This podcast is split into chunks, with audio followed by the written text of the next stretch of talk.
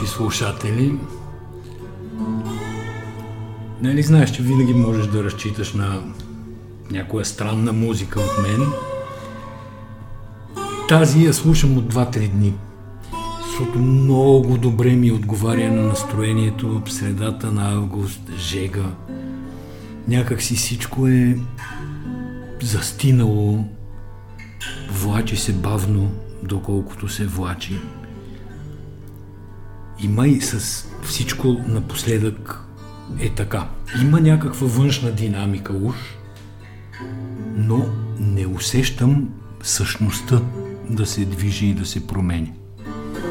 Ти какво сега кажеш, че не си чел новината за руската вакцина? Има пробив Спутник 5, ще бори COVID. Цената ще бъде две вакцини за 10 долара. И ти ми казваш сега, че всичко било е такова, като в това парче. Истината е, че новината за руската вакцина ме развълнува истински. Защо? Защото аз съм сигурен, т.е. преди да обявят днес цената от 10 долара за две дози, бях сигурен, че ще я разпространяват с хиперзвуковото оръжие.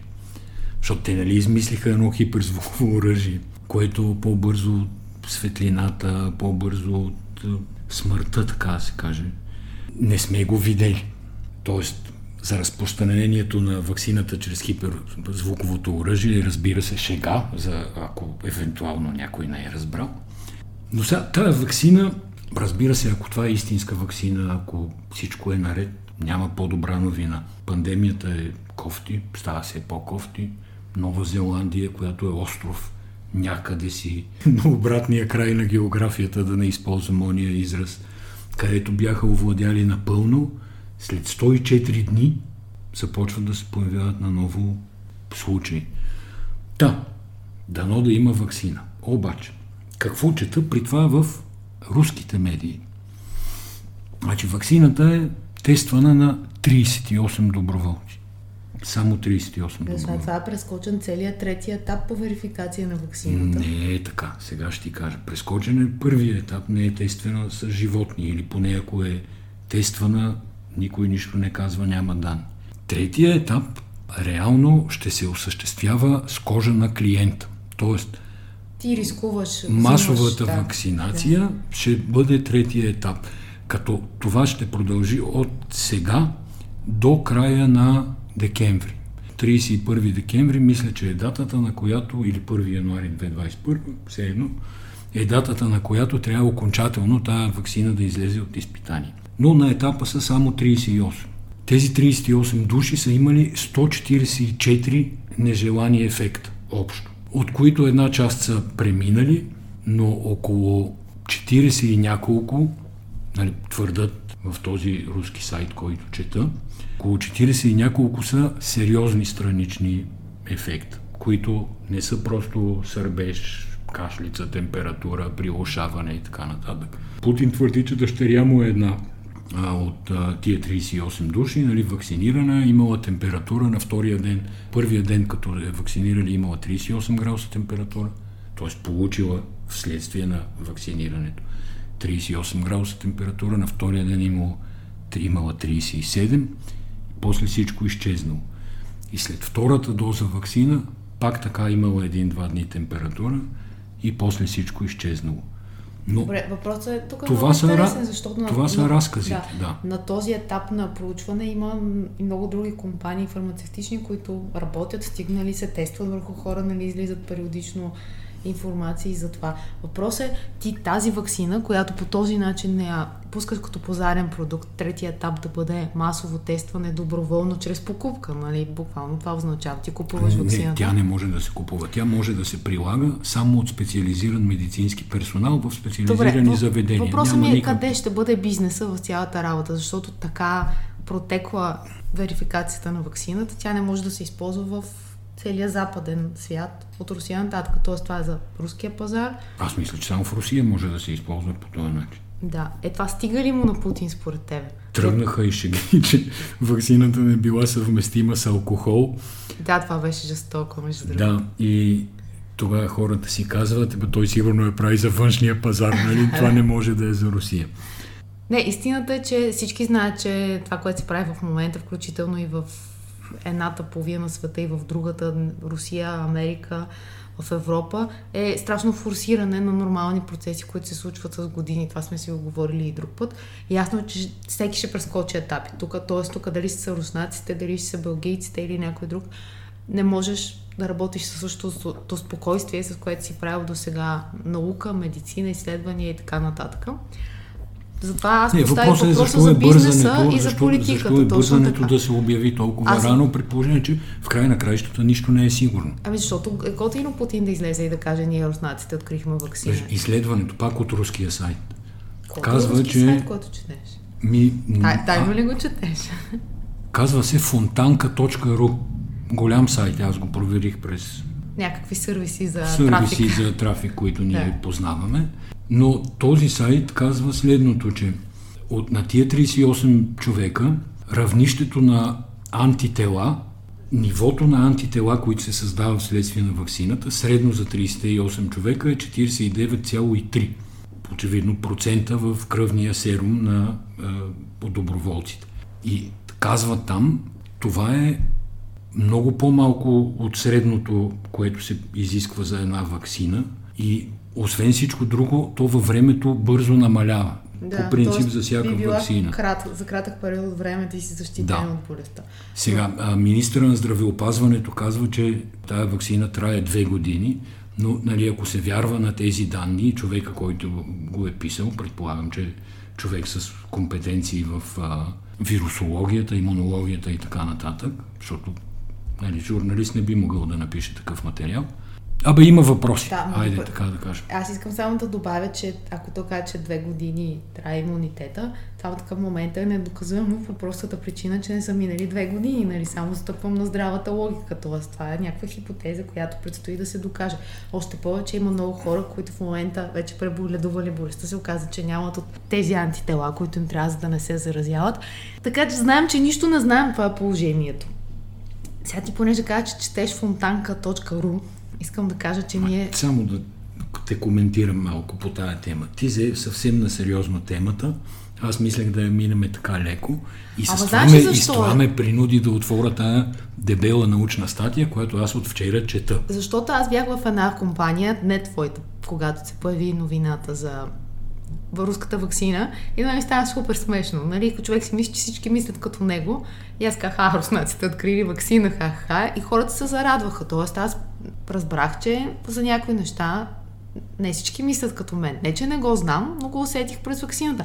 Затова аз съм една идея малко по-така предпазлива да го наречем, защото предполагам, че половината от хората, които ще ни слушат, така отговорно ще се отнесат към руската медицина. А най-отговорно се отнесат, ако вземат да се вакцинират. Обаче се съмнявам, че някой, който... Ма те, ти не можеш в Европейски съюз да се вакцинираш с руската вакцина, защото няма как да си я да. внесеш. Можеш евентуално доброволно да отидеш на пътешествие някъде до Русия, там да се свържеш с GP, което GP аналог, което да те вакцинира по тяхта здравна каса. Абсолютно не виждам как ще стане. Както да. и да е. Силно има начин, но няма да е лесно. Не знам дали си заслужава Добре, и толкова значи по новината на седмицата. Да, да, аз исках поради източника, който цитираш си на информация, да кажа нещо друго, а то е, че този подкаст скоро ще има нюзлетър. Гледаш, ли? Да, гледаш ме с широко отворени очи. Аз не знае тази новина. Какво ще представлява мислех, нюзлетъра? Аз той... мислех, че сайта Боливард България ще има нюзлетър. Да, но този нюзлетър сега ще бъде писан от мен и от тебе и селектиран от мен и от тебе. Този, който се абонира за него, може да стигне до източник като фонтанка.ру. Така. И ако хората направят това нещо, могат да спечелят Samsung Galaxy Fold до 31 Какво могат да спечелят? Samsung Galaxy Fold. Това е един много голям телефон, който се сгъва на две, представи си като книга. Така. Цак, цак. Може да работиш с телефона сгънат, може да работиш с него и разтворен. И за такива като мене, които си лягат с телефона, стават с телефона, забавляват се с него, а, работят с него, е доста полезно нещо. Голямо, тежко, 276 грама, ако не се лъжа. Това е един нов сегмент, който въобще Samsung се Това е опитва е, да завземе. Доколкото аз разбираме, по-скоро телефони. сгъваем таблет, отколкото сгъваем телефон. Ами аз си мисля, като, като го гледах, всъщност дали не е повече таблет това, отколкото телефон. Таблет, по който може да който може да си сложи джоба, нали така?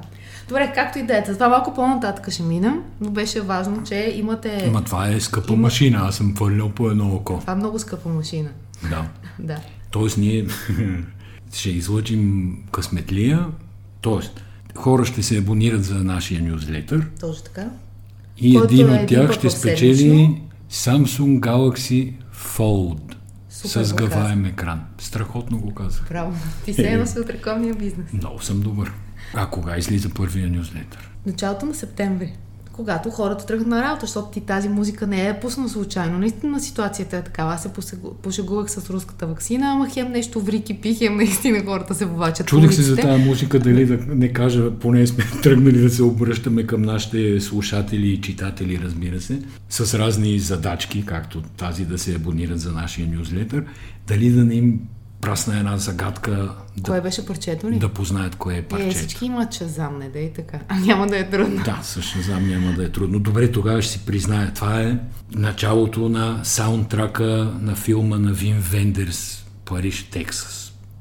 Уникално произведение, което не знам дали си гледала, но ако не си, а, съм готов да ти го пусна. Аз съм се приготвил и за това. Не, обаче силно оцених музиката, защото ситуацията е точно такава. Блокира на София, също време има някакво движение. Движение, ама не като хората. Целият трафик, между другото, минава под прозорците ни, тъй като майките с палатките блокираха вече и другата част от Дундуков. Точно така. И аз искам да кажа на, на тези хора, които управляват автомобили, има едно приложение, казва се Waze, седно вика вазата, вазата, вазата. Или защото Waze пусни ваза. вазата, но не го търсете като вазата, няма да го намерите Waze.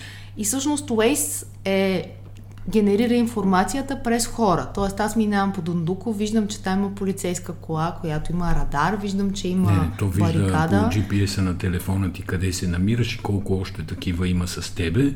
И, и така познава, не чака ти да му кажеш, аз съм в Да, обаче те пита, ти когато минеш, има ли още мобилна камера, там става дума за когато по пътя се движиш, има радари. Та ползвайте Waze, за да не се задръствате и да не минавате под прозорците ни. Нали така? Препоръчително е да не, защото тук сме, сме, сме се изпозатворили, пуснали сме пречиствател на въздуха, защото не може да си отворим прозорците. Но за този съвет, който им дава, ще ти кажа, че или не си чела, или си забравила една от основните економически теории на Фридман.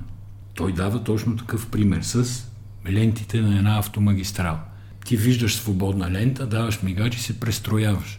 И си кажеш, сега ще карам по свободната лента. Обаче всички други виждат, че тая лента е свободна и дават мигачи и се преместват. И в този смисъл, когато всички знаят, че една лента е свободна, тя вече не е свободна. Та и така, ако всичките си пуснат Waze, просто всичките ще се задръстим на едно и също място. не, няма логика в това, което казваш. В смисъл, до Фридман съм съгласна, обаче даже съм го учила. Оттам нататък, защо се задръстим всичките? Waze е, защото половината от шофьорите нямат представа всъщност къде е задръстено. Представи си, идва някой, няма го е 5 дни на почивка, няма никаква представа майките къде са преместили палатките. Те са и малко мобилни тези барикади, нали си така, тайде хоп, сега друга институция Ония ден блокираме. казаха, че ще ги а, свалят и аз, честно казано, се зарадвах. Въпреки, че не съм от тези, които ще ги хейтат заради блокадите. В смисъл, които ще хейтат протестиращите заради блокадите. Обаче, като тръгнеш да вършиш някаква работа и се движиш с кола, не е, не е най-доброто усещане. Затова, Не е вдъхновяващо затова усещане. тук вазата и това е, това е спасението. Е, а ти какво мислиш за блокади, протести, изобщо? Нали, те май влязаха в някакво русло. Аз ли? Ми аз мисля, че не знам какво да мисля, да ти кажа честно. Смисъл, от една страна, то връщане назад няма, нали? Ти като си тръгнал по този път, ясно, че си тръгнал. От друга страна, виждам, че властта жестоко и се стои на власт. Нали? Това е толкова видимо, че аз съм очудена. Тоест, това е частта, която мен много Ма, повече това ме... не е такова желание тип е, емоционално, според мен. Или мислиш, че е Не, емоционално? не, аз ще навляза по-навътре, но винаги до сега изборите, специално на Бойко Борисов, са били а, предсрочни. Тоест, той този матч би трябвало да го е играл доста пъти и да е излизал на него. И за мен единственото възможно обяснение е, че този път той не си вярва, че реално може да, да ги спечели, да има такъв резултат, да Сега има се- хора, които сега да му се е направят избори. много, Да, да. или хората около него. Тоест, тук вече въпросът така, залога е много голям. това е за властта, което мисля. Ама мисля си, че това е и най-важното, защото всъщност ти трябва да знаеш с какво стреляш, нали? Дали стреляш с прашки, дали стреляш с хаосни патрони, говорят тези, които протестират, как смятат, че могат да съборят една фигура там, която стои. И в този смисъл ще, ще им трябва доста работа, погледнато отстрани като наблюдател какво се случва. И всички пожелания за хайде да, дали да има мирен протест, хайде протеста да бъде цивилизован, да има културен, да не, да, да не се обижда Ива Николова и така нататък. Аз мятам, че ако се прави нещо, ти взимаш решение и го правиш. Там нататък дайте да се разведем, ама да останем приятели, ама да си ходим на вечеря, ама и децата да са щастливи и свекърват, да уважим и тъщата. Аз тя не ги разбирам. Но това е въпрос, нали, на все пак на характер. Едната от възможните тактики, които може би управляващите прилагат и се надяват на такова развитие, е, че нали, оставен, реално те оставиха протеста да виси. Значи, говори си, не ми пречиш. Тя даже Деница Сачева го каза в един пост. Не ми пречите, говорете си. Да, ама Деница аз Сачева, знам, коя да, да напишем този пост, аз знам коя съм, па вие сте от такива, аз и унакива. Значи пречат. Само това искам да ти кажа от психологическа гледна точка. Когато някой ти каже... Деница Сачева аз сега е, ще, е друг случай. Ще ти нали, кажа нещо Тя не е честно, Бойко Борисов, нито е Гер. Той те лъже. Моля? Когато някой тръгне да ти каже, аз сега ще ти кажа цялата истина, честно, той те лъже. В голям процент от случаите е така. Но Борисов се подигра доста грозно, според мене, с протестиращите. В неделя, когато пусна снимка там с двете внучета, каза, че му предстояли тежки решения и те вече на Орлов мост отвориха шампанското, което беше адски наивизъм от страна на, особено на Христо Иванов, който все пак е бил член на този кабинет две години или колко. В смисъл не на това, на предишния ден, но под ръководството на Борисов поне две години. Според мен Борисов играе някакъв жесток покер. Той си обича да играе навързано и той те послания ние и предишния подкаст. И така, много грозно се не са за подигра. масовата публика. Нали, те, той успя да се подиграе, защото те реагираха по начин, по който всъщност се хванаха на уловката. От тогава до сега, значи днеска е четвъртък вечер, всеки ден се раздават някакви страшни кинти. То не са програми за възстановяване от COVID, то не са обещания за минимална работна заплата за тия родители, които ходят на работа, па, ако децата им не са на училище. Неща, които, by the way, между другото, трябваше доста отдавна да бъдат изговорени от властта. Ами някъде около април месец, според мен, но тези пресконференции с Мутавчийски или другите след това економическите. Това беше да, време. това беше време. Добре, обаче ви сега. сега е... Може ли да е новина това че се купуват хикс на брой високо проходими линейки. Това е все едно. Ние плащаме заплати на някакви хора и даваме официално съобщение, ето, ние сега ще платим заплати това месец. Мен това, което ме притеснява е, че се обявява като мярка купуването на високо проходими линейки, даването на бонуси на вече повече хора от тези, които са на първа линия в борбата с COVID. За мен това са нормални неща ремонтирането на общежитията е нормално нещо. Това трябва да е част от работа. Тези общежития трябва да се ремонтират веднъж на година или на две години и това не може да бъде антикризисна, проправителствена за оставане на власт мярка. Това трябва да бъде е, то очевидно може да бъде, но не, не, не, може не да трябва бъде. да бъде. Не, не може да бъде. Да. Това, това, е, това е скандално, че това нещо се обявява. Това не може... Решение за купуване на такъв тип линейки е решение, което трябва да вземе здравния министр. Това не може да се обявява от министър-председателя. Това са неща по компетентности. Който управлява общежитията, той трябва да реши и да поиска бюджетите, трябва да му дадат, ако имат. Това са нещата от живота. Не, ми, а, представи си го като бизнес да го говорим. Това е такъв микроменеджмент прави в момента Бойко Борисов, който не може абсолютно до, до нищо добро да доведе в един бизнес, ти говоря. Да, в то, никакъв то в ролята на домакинката. Тук само отварям скоба, че ме подсещаш за линейки. С линейките и с спешната помощ има някаква огромна мистерия в тази държава. От поне 20 години се знае, че линейките в София са прекалено малко. Че това, че са само на сточна гара, а трябва да пътуват до всевъзможни краища на София също не е окей, води до забавяне, хора умират, чакат с часове. и, въ... и въпреки това, толкова години нищо или много малко се прави. Както стана дума миналия път, аз нали съм в групите на спешна помощ във Фейсбук и там имаше ре... първи реакции след новината за високопроходимите линейки. И въпросът беше супер, обаче кой ще работи на тях? Защото големия проблем това е липсата на хора. Аз не искам даже да коментираме от а, някаква управленска перспектива и гледна точка нещата, които Борисов в момента обещава и раздава. Май повече обещава, отколкото раздава, но и да раздава. Защото това, то не е политика сега, то това е сватба. Да, сватба. И то, да не казвам каква сватба. Да, такова е положението. Но откъде започнаха аз тази тема, че всъщност протестът е оставен да увисне. Междувременно той протест си има собствен живот. Някакви хора се събират, разделят, а, групи се обособяват, едни са за едно, други са за друго, еволюират или деволюират искания. И мога да предположа, че се разчита на това толкова да се проточи нали, някакво адекватно решение управленско от гледна точка на подаване на оставка, предизвикване на пресрочни избори, докато не се обесили всъщност електоралния потенциал на протест. Да, най-общо казано, е... да се изморят. Това седи да. някой съветва нали, властта, ето те се изморят. Това са тези пиарските съвети, които те винаги са едни и същи, независимо какво се случва и според мен е малко като с прелия часовник, нали? два пъти на ден познават. Въпросът е, че има нови ситуации и не съм сигурна доколко те са адекватни спрямо тези новите ситуации. Защото какво наблюдавам аз? Вече това е на базата на някаква професионална експертиза, която аз имам. Наблюдавам, че хората в момента четат само за политика. Тоест месец август е, те не четат за ресторанти и риби, не четат за някакви там шалове, шапки, пански, да, да, което друг път традиционно се случва през лятото. Те четат за политика и това е, т.е. има всички, всички гледат в тебе, такава е ситуацията в момента и много трудно можеш ти само с а, някакви такива пасивни действия нали, да се уморят, да ще дам тук малко пари, защото ти един път ги даваш. Оттам нататъка ефекта на това той не е бърз. Той, бързо е обявяването. Бум! Включваме камерата на лаптопа, Фейсбук, обявяваме. Ти си представи сега този ремонт на общежитията. Ами той докато почне, първо докато се изберат. Обществени поръчки и да, така нататък. след това докато ремонтират. После те сигурно ще дойдат на лекции и тогава ще им ремонтират общежитията. Ще ги ремонтират калпаво, защото то сега не може па да изпуснеш тази поръчка, нали? Така, за, не, нали? Така, не е редно. Да. А после трябва тия хора да можеш да ги свикаш. И пак това ти, те те гледат какво правиш. Тоест ти си отваряш нови фронтове, това искам да кажа. Ти обещавайки, даваш очаквания. Нали?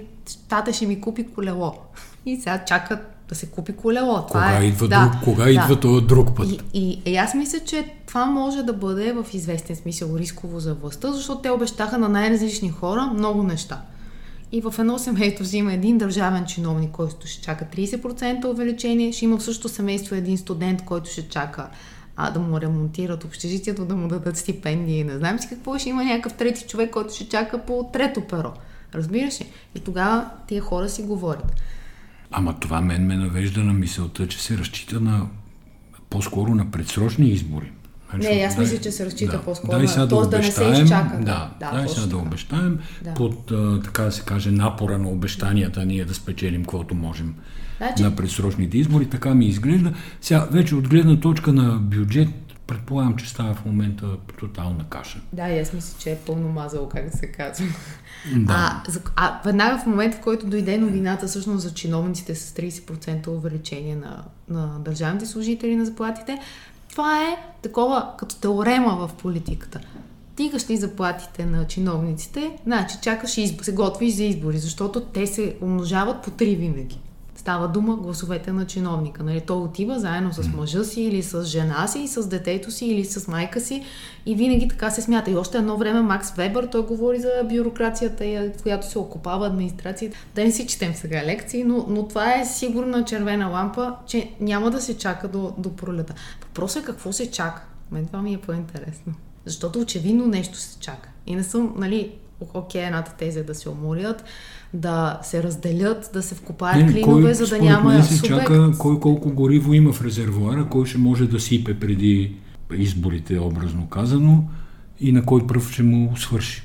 Искаш ли да ти кажа доказателство за моята теза за трите, за трите гласа? Извиня, Вчера излезе. Плюс, евентуално, нали, да се разхвърлят някои сделки, за които част знаеме, част не знаеме, там турски потоци и всякакви подобни. Вчера излезе една статистика на Евростат, която излиза всяка година и на мен ми е много интересна и следя, така се каже, в исторически назад. Това е кой колко дълго живее с родителите си, защото това за мен е, е показател за няколко неща. От една страна е економическия фактор, нали, можеш да ти си позволиш да живееш с родителите си или не можеш. И другото е в известен смисъл за зрелостта на, на общество. Това е аз така го разчитам. И България, заедно с тук в интерес на истината, Румъния, държавите от региона въобще, мъжете стоят до 32 години при мама и тате. Сега, аз го погледнах, нали, ти ми обърна внимание. Първо е много ясно разделението Северна и Южна Европа. Значи в Южна Европа живеят до късно. Италия до 30 години живеят с родителите. Нали, Северна Европа, Швеция, Финландия, Норвегия, Дания, те са в челната, така да се каже, там петица или каквото е. Да кажем, по средата между Южна и Северна, Франция, Австрия, Германия и така нататък са някаква средна величина. Тоест, не виждам някаква огромна новина в цялата работа. Но, дай как? си сметка сега, ти с хиляда лева заплата мъж, как излизаш от къщи, как плащаш евентуално найем, как си завъждаш гадже, как ходиш с него насам нататък. Дай си сметка, че не е лесно. Тоест, за тебе това е линията на бедността, така ли? За мен е... Аз мисля, Сега, че... Де да знам, аз, аз съм излязал от нас на 16 менталитетен годишна възраст. Стана съвсем естествено, нито съм го обмислял, нито нищо. Просто от тогава нали, започнах да водя самостоятелен живот. Мих автобуси, карах таксита, карах почтенски коли, развозвах сутрин вестници. Не, правил съм всевъзможни неща, за да се издържам. Не знам, трудно ми е да говоря, просто си давам сметка от Ама аз това какви друго да са- ти кажа. Аз го гледам и през какви са възможностите на един млад човек, който нали, няма баща с голям собствен бизнес, няма, така да се каже, не е пипнат от съдбата и какво би могъл да направи. Нищо не би могъл да направи. На мен това ми е интересно, защото когато става дума за реклами и маркетинг, и всички ти казват, че търсят млади хора, нали така? Ти, независимо за- дали става дума за кола за 60 хиляди или 80 хиляди лева, за най-новия телефон, който струва 1200 лева. И те ти казват, ами ние търсим млади хора. бе 3000 и нещо, това де, че Този го не е за млади. Не, То този е не, за е, млади. не, А, този е окей. за хора, които работят и си работят на телефоните. То въобще не е Ясно. Тоест може и някакви млади хора да се забавляват с него, но като цяло е бизнес телефон, който според мен се приема вече за някаква възраст от 30 нагоре, нали така? И, и, и ти питаш, добре, то е нов а, сега е някакъв автомобил, той за кого? Е, еми, той е за младите. И тебе ти е смешно жестоко, защото ти много добре знаеш, оглеждаш се, това ти е работата да наблюдаваш, да анализираш и викаш, бе, какви млади бе хора, нали? Защо младите, като младите, живеят с майките си и бащите си. Обаче, тя компанията като е скандинавска или като е северна и те казват там от централата, ние търсим такива и такива. И никой не си прави труда да види една такава статистика или много малко хора адаптират, хора, имам пред компании, адаптират тези послания спрямо менталитета. Защото това в крайна сметка пак е менталитет. Нали? Економиката е такава, тя ги кара да търсят сигурно, да не рискуват, да живеят с майка си и баща си. Майките им, бащите им ги искат, защото има и друго. В много държави просто майките и бащата ти казват, ми чао, какво правиш тук? А в България това не е прието. От край време да се прави. Аз също съм си напуснала дома на родния дом на 18 години, ама за мен това беше най-щастливия момент в живота ми, трябва да кажа на тия 32 годишни хора. Ти си момиче, при момичетата е по-различно, ма не исках да влизаме в тази Значи при тема. момичетата 27 години, 27,6, значи 27 години и половина е това. Да, ма те си намират мъже, които евентуално са айде, почнахме с по-възрастни и по-заможни. Не бе, няма сексизми. Аз мисля, нали? че мъжете си факти. намират жени. Добре, мъжете си намират жени и ги изтеглят от а, а, родния им дом. Тоест, Не, не, друго исках да кажа. В днешно Общо- време жените са толкова емансипирани, получават добри Така е. заплати. Но а, Не, не си така, прав. финансовата отговорност в семейството някакси все още тежи на плещите на мъжа. В големия процент. Нищо не искам да кажа. Познаваме... Според мен това е повод за ново изследване. Ти тук не, предложи на Евростат. познаваме прекрасни жени, страшно успешни, с голям бизнес, с огромни доходи. Много ги харесваме и много ги обичаме, но това са по-скоро единични случаи, отколкото да е, да е масовия случай. Добре, трудно. Оставяме тази тема така отворена. Ще видим и до година как, как може да се случи. А, е, не сещам и за банките с кредитите. Че какво? Ами, на кого дават кредити за първо жилище? Ами напоследък не дават на никого. Да, но това е заради COVID, а не И защото да, са не, но в това живеем. Добре, ти много успешен човек за него, ти ми разказа сутринта. Съм на Редстон, който е починал вчера. Какво беше вчера? Вчера беше 12 Вчера. Да. Един от най-богатите хора в Америка, човека от медийната индустрия, предполагам скоро ще има сериал за него по HBO или по Netflix, толкова му е интересен живота. Аз си дадох сметка, че този човек е реално, нали, ние познаваме тук по-масово Рупърт Мърдок. Първо, защото е по-млад някакси. Второ, защото имаше телевизия в България и покрай това някакси всички разбрахме за него. По-агресивен е и по-натрапчив малко. Този човек, всъщност, тя не, не мога, разбира се, да им сравна активите на компаниите, не съм подготвен, но Мърдок има Sky News, този има CBS. Цялата огромна, великолепна, класическа CBS телевизионна мрежа в Съединените щати. С Showtime вътре, с Nickelodeon, с купища канали, канали за дистрибуция и така нататък. Има Paramount Pictures, пак с милион бизнеси около него. Така че огромна му е империята. И някъде през 60-те години а, той става автор на една фраза. Между другото, фразата ние я слушаме непрекъснато по разни презентации, симпозиуми, конференции, конгреси на рекламни агенции. Нали, фразата звучи така «Content is king», т.е. съдържанието е господар.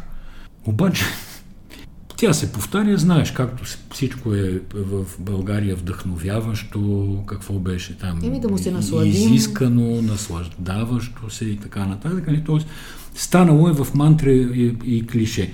Всъщност историята е следната, че наследява от баща си верига, малка верига от автокина. Баща му е бил третия човек в Штатите, който на времето е решил да прави автокина. И той започва малко по малко да я развива.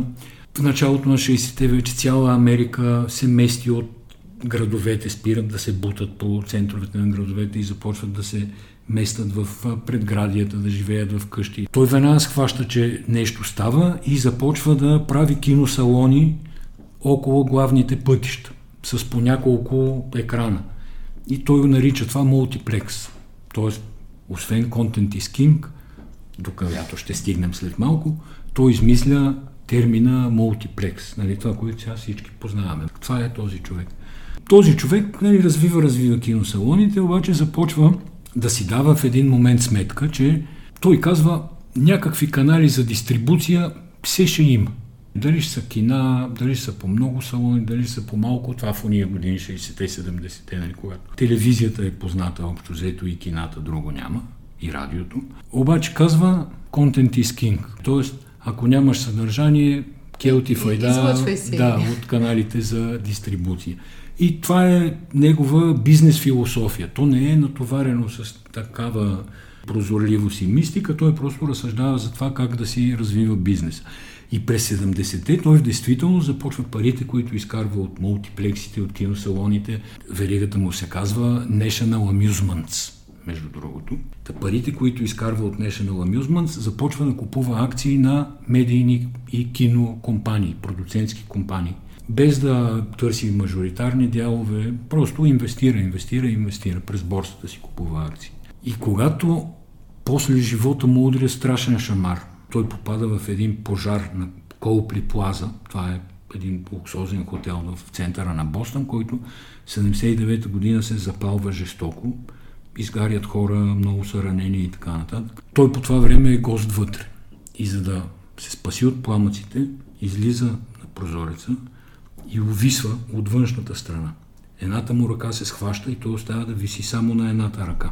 И виси така, неизвестно колко време, историята мълчи, но много време, докато пожарната успее да угаси това онова и да качат стълба, за да го приберат. Преживява 30 часа операция в Масачузетската щатска болница. 30 часа. Половината от тялото му е изгоряло практически. Има трета степен изгаряне. Лекарите успяват да го спасят и му казват, нали, трябва да имаш предвид, че никога повече не можеш да водиш нормален живот с това, което ти се е случило. Този се заинатява обаче, фаща се за живота и 5-6 години по-късно започва всеки ден да играе тенис. Толкова успява да пребори всичко. И по това време той казва една друга крилата фраза, която аз не знаех, но много ми хареса вчера, като я прочетох. И тя е Животът започва тогава, когато ти решиш да започне. Тоест тогава му започва на него живота, така Той тогава продава всичките акции, които е купил през 70-те години, спечелва много пари, защото инвестициите са успешни и с парите започва тия компании, в които е инвестирал, да ги придобива. да, да. Това е, това е историята. Да. Тоест и собствеността е господар, не само съдържанието. Разбира се. Добре.